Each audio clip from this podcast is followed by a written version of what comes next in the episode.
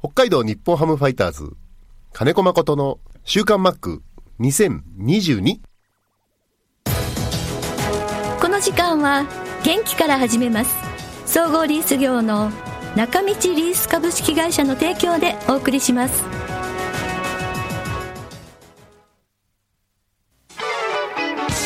設備機械車のリース損害保険生命保険融資サービス中道リースがあなたの会社を強力にバックアップ設備投資のお手伝いをします北一条東三丁目中道リースは北海道日本ハムファイターズと三角山放送局を応援しています週刊マックは札幌市西区のコミュニティ FM 三角山放送局が FM76.2MHz でラジオ放送インターネットスマートフォンでもお送りしていますおはようございます安村まりですさあ今日5月6日金曜日ですゴールデンウィーク中の方もいらっしゃると思いますが平日ではありますねさあ今日の週刊マックですがマックと電話がつながっていますマックおはようございおます。はようございます。お願いします。お願いします。えっ、と、5月6日の金曜日ということで、昨日までは札幌ドームでしたけれども、もうすでに移動は終わってるっていうことです。はい、昨日ゲーム後に、えー東京移動。はい今もうチームは、えー宿舎、埼玉の方に入ってます。はい。はい。僕は、えー自宅経由して、うんえーこれから入ります。あ、そうですか。はい。はい。まあ、ゴールデンウィーク中っていうさっきも話しましたけど、まあ、長い方で8日までっていう方いらっしゃるんですが、どうですか、は空港とか、周りの感じとか、車の量とか。すごいですよ。あ、すごいですか。はい。昨日はすごかったですね。ああ、うん。だから、もう静かなゴールデンウィークは2年続いたんで、そうですね。はい。うん。久しぶりにあのごった返す空港、あーあの要は仕事着ではない人たちが9割というね、ああ、はいはいえはい。ーそういう飛行機の機内は久しぶりに感じましたね。うんうんうん、そうですか。はい。都内もなんか混ん混んでる感じですか都内はそうでもないか。はまだ出てないので、うわんうんかりません。そうですか。はいいさて、えーこのメールがたくさん届いているので、まずこちらから行きましょう。は千葉県在住、大谷メロンさんから他にも来てますが、マックマリさん、はいこんにちは。マックが無事にチームに合流してほっとしています。もしお話可能の範囲で経緯が聞けると助かります。感染された方が軽症でありますようにということなんですが、まあ、濃厚接触者になって、あの、自主隔離というニュースも載ったんで、まあ、あ世の中のお皆さんと一緒です。はい。はい、濃厚接触者特にになっ、たうんはい、特にないです。あの報告することは。あの、まあ、の J リーグ、プロ野球という中の運営の中のルールにみんな従ってるだけで、はい。うん、まあ、あの、ね、うん僕らはそういう隔離っていうか、集団の生活でいろいろルール厳しいですけど、はい。まあ、社会はね、あの社会活動は普通に行われてますから、周りの人たちは。はい。うん、まあそういうタイミングがね、あってしまうと、まあ仕方ないという感じかな。うんうんうんうんまあ、その人も重症化はしてないので、あ、よかったです。でうん他にも周りの人にあのっていうのもないですし、あ、そういう。うん、ただその人が症状をねうん。あのしっかり風邪っぽいっていうね、うんうんううんそういう報告もちゃんと早めにしてくれたんで、ん。うん。はい、で、大丈マ夫ですックは感染せずに、陽性にならずに。うんあのうん、その話を聞いてからあの東京ドームだったんだけど、はい。うん、試合前にもうそのまま試合に入らず、うん。うん、あの報告をした上で僕は家に帰らずそのまま、えー近くのビジネスホテルを自分で取って、おお。まあ、自主隔離ということで。うんうんうんうん。はいはい。よかったです。はい。で、大谷メロンさんは、あの、さて私にとってこの番組は金曜日ということもあり、一週間締めくくりの番組でもあり、癒しの時間です。マックの歯に衣着せぬ発言が爽快です。今日もマック節が聞けたなぁと心はほっこりして終える金曜日最高です。ありがとうございます。というメッセージも付け加えられています。はいはい、ということですけれども、えーまあ、こういうメッセージが今日は本当に、あのーピンえーラジオネームピンチヒッターさんからも、えーマックに、マックがベンチの、ベンチに姿がなく心配です、お大事にとか、えーこちら、あんこさんも濃厚接触者の解除、そして復帰、 おめでとうございますって書いてありますね。はいまあでも、うんまあまあ今、歯に気に着せぬっていう言い合いだから、はいあの結局、今、濃厚接触の定義ないでしょ、はい。うん、で実際、家に帰って家族は社会活動、普通に学校行ったり、仕事行ったり、ねはいえーバイト、ライブ、普通に生活させてるんです。ええうん、でもしかしたら学校なんかでもあの毎日のように学校関係者から何人もの陽性者が出たりとかっていう報告がちゃんと来るのね、うんうんうん。だけど学校ってもう濃厚接触も追跡しないでしょ、はい。うん、だから家帰ってくるしはい。で昨日の、まあ、飛行機の状況なんか見ても結局、まああれだよねって感じですよそのあれっていうのは抽象的ですけどはい。な本当にそのどっかでタイミング合っちゃったらそうなるよねっていう感じで。うん。で実際、あのーあじゃあ、症状あるからあの部屋にこもってなさいっていうのをうん。続けるじゃない、で3日目ぐらいに、まあ、だいぶ落ち着いたみたいな、で抗原検査キットなんかもね、これ持ってて、はい。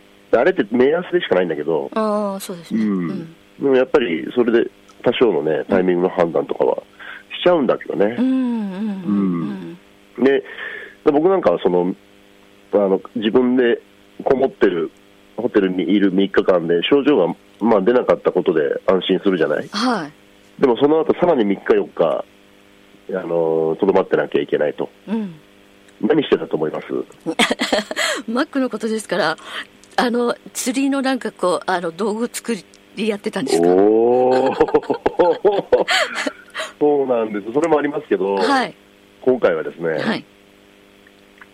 皆さん知ってますか「ドラゴンボール」というアニメをあ、知ってますよ。これね今ほら「鬼滅の刃」って一時流行ったでしょはい、流行りましたね。大ヒ僕ッひねくれもんなんで、ト。はい。やっぱりああいう漫画、アニメを見てると、ええ。やっぱ僕らのその、なソウルアニメっていうんですか、魂のあアあ、ニメみたい魂。ああ、はいはいな、はい。はいドラゴンボールだったりするのね、あうん、しかも第1話か、あー Z とかなんとかじゃなくて、うんうんうん本当に最初のドラゴンボール、あ。え、ドラゴンボールって、30年以上前ぐらいの、 30年ぐらい前ですね、そうですよね。うんはういんうん。もうちょっと前かな、うん。その第1、アマゾンプライムでね、 うん。あのね、いつもそうなの。あの、野球のね、その、情報とかを自分の iPad で勉強しようとかし、取り入れようと思って iPad 開くじゃないですか。はい。で、そこをクリックする前に、Amazon プライムクリックしてしまうんですよ、い つも。はい。で、そのまま、えー野球の方には戻らず、ええ。うん。で、結局、ドラゴンボール、ふと思い出して、第1話から見て、へえ。 1話30分なんですけど、はあ、はいはうん、110話まで来ましい。すっごいすっごいちょっと待ってください。110話。た。はい。 110話ってすごくないですか ?110 話でしょ110話。すごい、まあ、あの、そうですね、しっかり見てる、見て110話ですね。すごい。それで、まあ、ああやっての自主隔離っていうのがうん、記事で出てしまうと、うん。僕、家の近所で自分でホテル入ってますし、ああ、はい。ブラブラするわけにいかなくて、あーなんか知りにくくて、あー本当にアメリカにいいる時の休日にどうしていいかわからない状態っていうのをあーもう一度経験しましなるほど。時計の針を見つめながら。 うーん。あの、話もね、ドラゴンボールってまだ今も新作って出てるんですかいやーどうでしょうね、映画、結局、孫悟空の息子、孫までいますからね、今ね。うーん。あ、そう、すごいすごい。まあ僕は孫悟空のところまでしか、あうの、ん見てないけど、その、なんつうの、あうんうんうんー自分の人生の中で。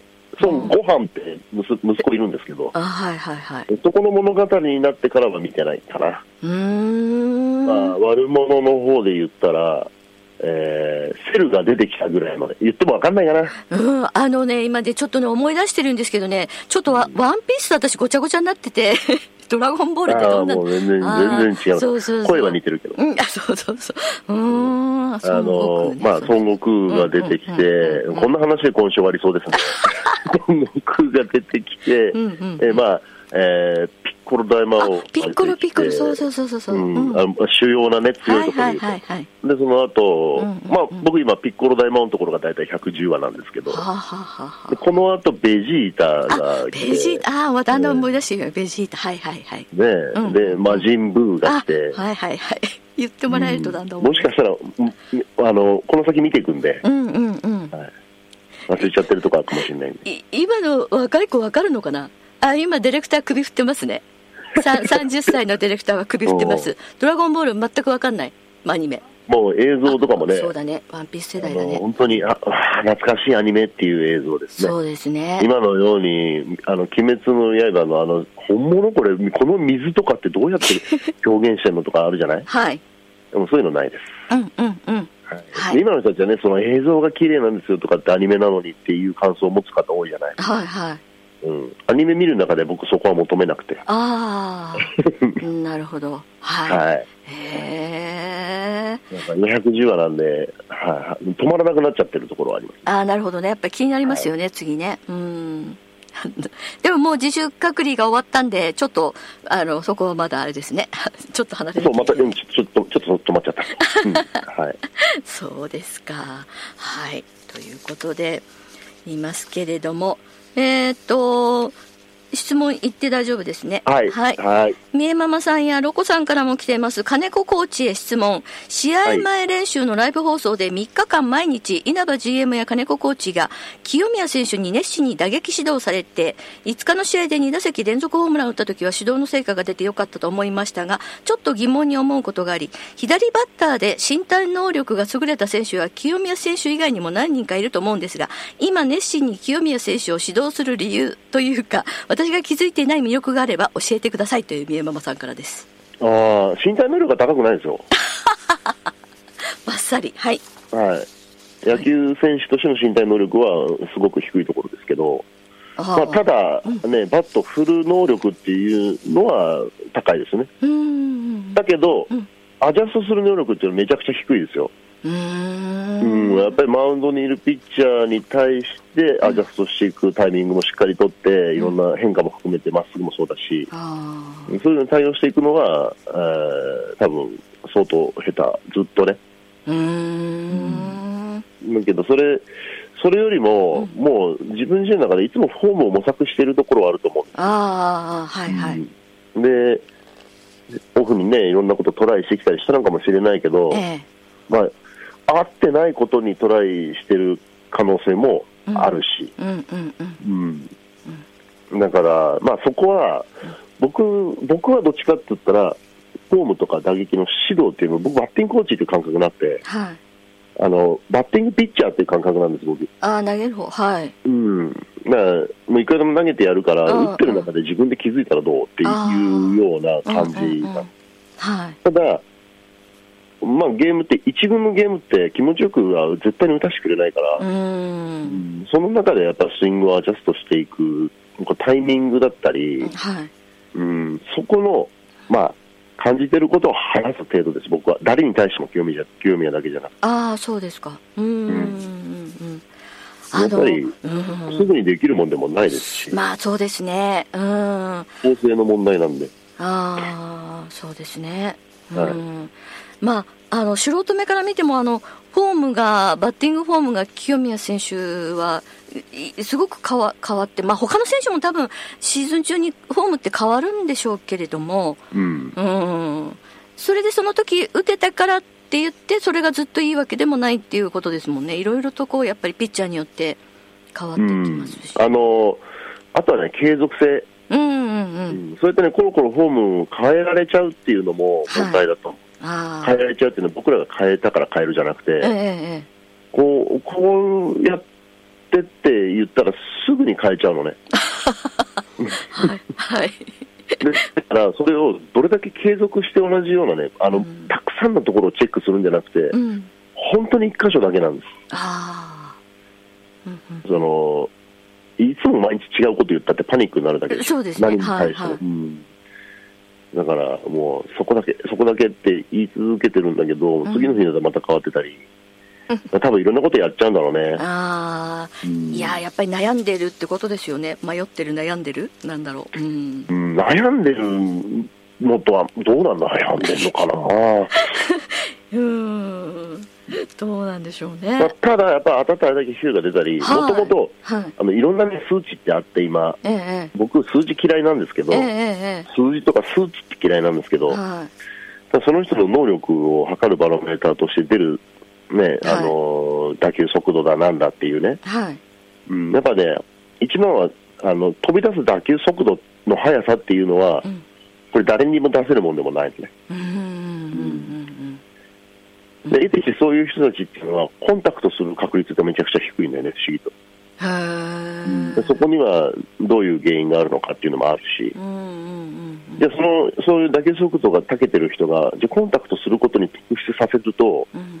必ず打球速度って落ちたり、ヘッドスピード落ちたりするの。うーん。これがね、またね、悩ましいところで。はい。でなぜファイターズが打率低いけど、急にホームランが増えたかってあ、いうそのうそもう、そう、はい。うん僕的な試験はあるんです。あ、そうなんですかうん、だって僕って、ホームラン嫌いな人間じゃないですか。はい。うんうホームラン1本打ったってね、うんあの1点しか入んないし、ーん。かといったら、昨日の試合みたいに、ノーヒットで4点取られることだったわけですし、そうですね。ううんん。どっちかというと僕、そっちの野球の方が好きです。ああ、うんなるほど。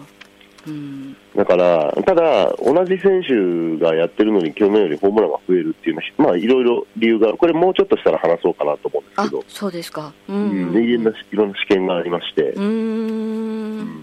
だから、ある意味、今の若い選手たちに、うん。こうチームとしてこういうふうにやっていこうっていうものの、一つとしてのいい結果がそこだけ、うーん。ただ、そこが増えるってことは、他のところがマイナスになるっていうのも僕は知ってるし、うんうんうん。本当はそこをプラスにしたいんだけど、チームとして中央方面やってるんだったら、うん。まあ、僕はね、何も言う必要はなくなるよね。うーん。うんうんうん。まあ、っていうのは、なぜホームランが増えたかって言ったら、一番ホームラン出る、狙って打ってるわけじゃないんですよ。え、そう狙狙って打てるほど大人じゃないから、みんな。ああ、そうなんですか。ただ単純にはい自分が一番強いスイングをできるとしたら何っていうとこああ、はいはいろ、はい。うん。でこれが経験踏んで大人になっていくと今度変化球をうん。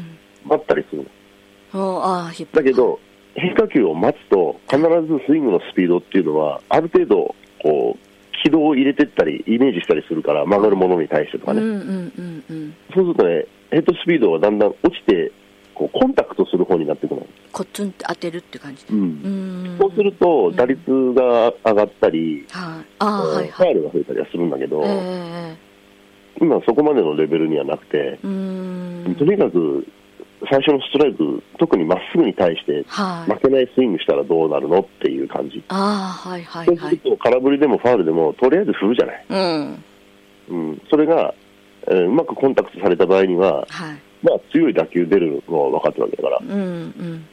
そうすると必然的に距離が出ますよね。うーん。その代わりうんうん、ミスショットが多くなったり、うん。うんそこに変化球が来ればうん、ポコンと打たされちゃったり。あだけど、それでもいいって言ってやってるんだから、あ。ああ、そうですか。うん、だから数字としてはそういう形で残るのはうんうんうん当。たり前というか分かってること、ああ、なるほどね。うんうんうん。え、だからこの先そうはいかないと思うよ、ああ、そうですね。ふふ相手が一流だから、うん、振り回して、うん、そうですね。うん。なるほど。えちょっと今の説明で若い子たちのホームランが今が多いっていう理由が分かっ、私でも分かってきました。はい。はい、だ誰かが特筆して打ってるわけじゃないでしょ、そうでますんねべ。んなく出てるでしょ、うん、そうですね。うん。だから、うん、そういうことで、ああ、なるほど。うん、誰かが狙って打ってるってことは全くない、なる。はい。はい、はい、生放送なんで、まだまだちょっとお話し続けたいんですけども、お時間となりましたので、あは早いですね、 早いですね。はい。じゃあ今日からはベルーナドームでライオンズとの3連戦ですけれども、まあ、いい試合を期待しておりますので、はい。はい、はい。ありがとうございました。はい、ありがとうございました。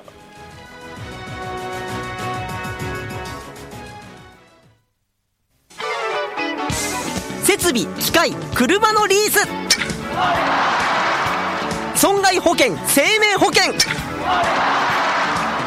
融資サービス中道リースがあなたの会社を強力にバックアップ設備投資のお手伝いをします北一条東三丁目中道リースは北海道日本ハムファイターズと三角山放送局を応援していますこの時間は元気から始めます総合リース業の中道リース株式会社の提供でお送りしました。